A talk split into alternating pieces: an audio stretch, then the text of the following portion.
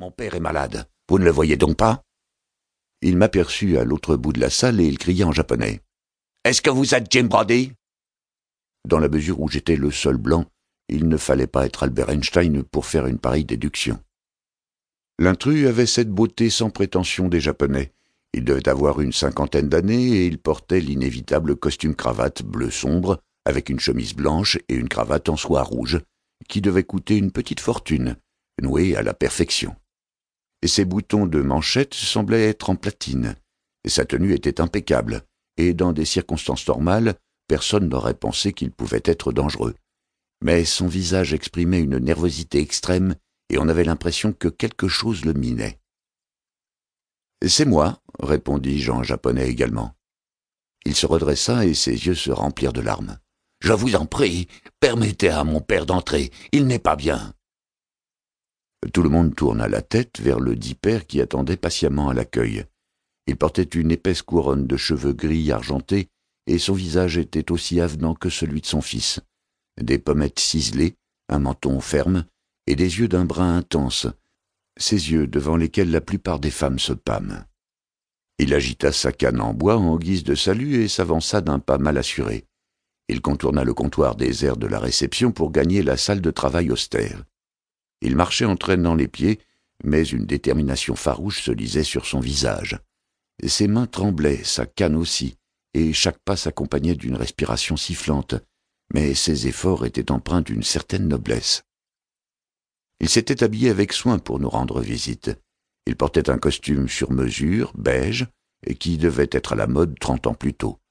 Tandis qu'il approchait, une odeur de naphtaline m'apprit que ses vêtements avaient dû passer un long moment dans une armoire poussiéreuse.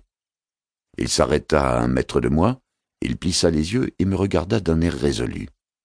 « Vous êtes le gaijin dont les journaux ont parlé, celui qui a arrêté les assassins de San Francisco. » Gaijin signifiait étranger, personne de l'extérieur, littéralement. « Je plaide coupable. » Et qui a tenu tête à la mafia japonaise peu de temps auparavant. Encore coupable. Pour le meilleur ou pour le pire, l'affaire de Japantown et mes mésaventures avec les Yakuza de Tokyo avaient fait la une des journaux nippons. « Dans ce cas, vous êtes l'homme que je cherche. Vous avez un sacré tableau de chasse. » Je souris. Le fils du vieillard approcha et me glissa à l'oreille. « Il s'exprime de manière curieuse à cause de ses médicaments. Les effets secondaires le rendent émotif. Il arrive même qu'il ait des crises de délire. Je lui ai dit que nous viendrions ici pour le calmer. Je n'aurais jamais cru qu'il me prendrait au mot. » Le vieillard fronça les sourcils. Il n'avait pas entendu les paroles de son fils, mais il était assez intelligent pour deviner leur nature. « Mon fils estime que je suis gâteux parce que je ne suis plus aussi fringant que par le passé.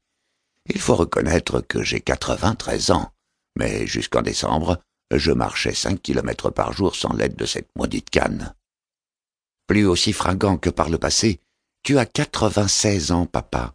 Tu ne devrais pas courir à travers la ville comme ça. » Le vieil homme agita sa canne sous le nez de son fils.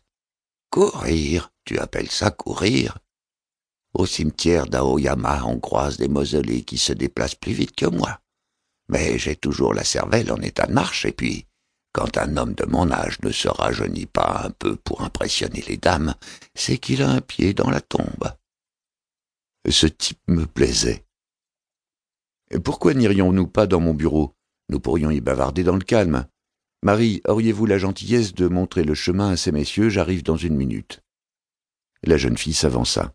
« Si vous voulez bien me suivre. » Lorsqu'elle les eut enfermés dans mon antre, je me tournai vers le détective au teint pâle qui se tenait près de l'entrée. « Il s'est passé quelque chose de particulier, en dehors du fait qu'il n'avait pas rendez-vous ?»« Le fils a juste donné son nom, Miura. »« Ok, merci. Vous savez où est Noda ?»